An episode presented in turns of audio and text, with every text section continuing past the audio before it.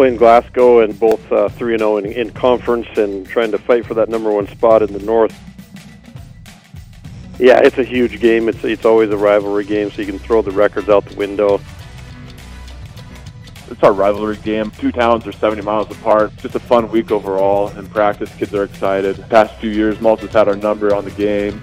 We've been trying to sell that this past week with the kids, trying to let them know that it's our turn. We need we need to get a win over these guys. Comments right there from head coach for the Malta Mustangs, Nick Oxart, along with head coach for the Glasgow Scotties, Patrick Barnett, as their teams get together this weekend for a huge one in the Class B North Division.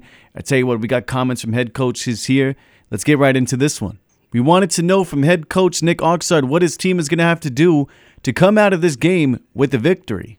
We have to execute really well. We had some mistakes uh, last Friday night. A lot of too many penalties, just you know, mental mistakes. So we got to clean up the mental mistakes. We have to secure our blocks. Uh, you know, we've been slipping off a few of those. Yeah, we're just going to have to play a near perfect game in order to walk. You know, get on the bus with a with a victory and and take the lead in the north. As we shift on over from a blue to the red for the Scotties now, here's what head coach Barnett had to say about his team, what they need to do to come away with the victory let us be able to run the ball. uh, if we can't, if we're unable to run the ball, uh, will stop us, and uh, we'll just have a hard time with offense. One of the cool things about this rivalry game is the fact that while it is a rivalry, you can kind of see it in a way where it's two friends going at it, as both these coaches do have history of working together on the same sidelines as well.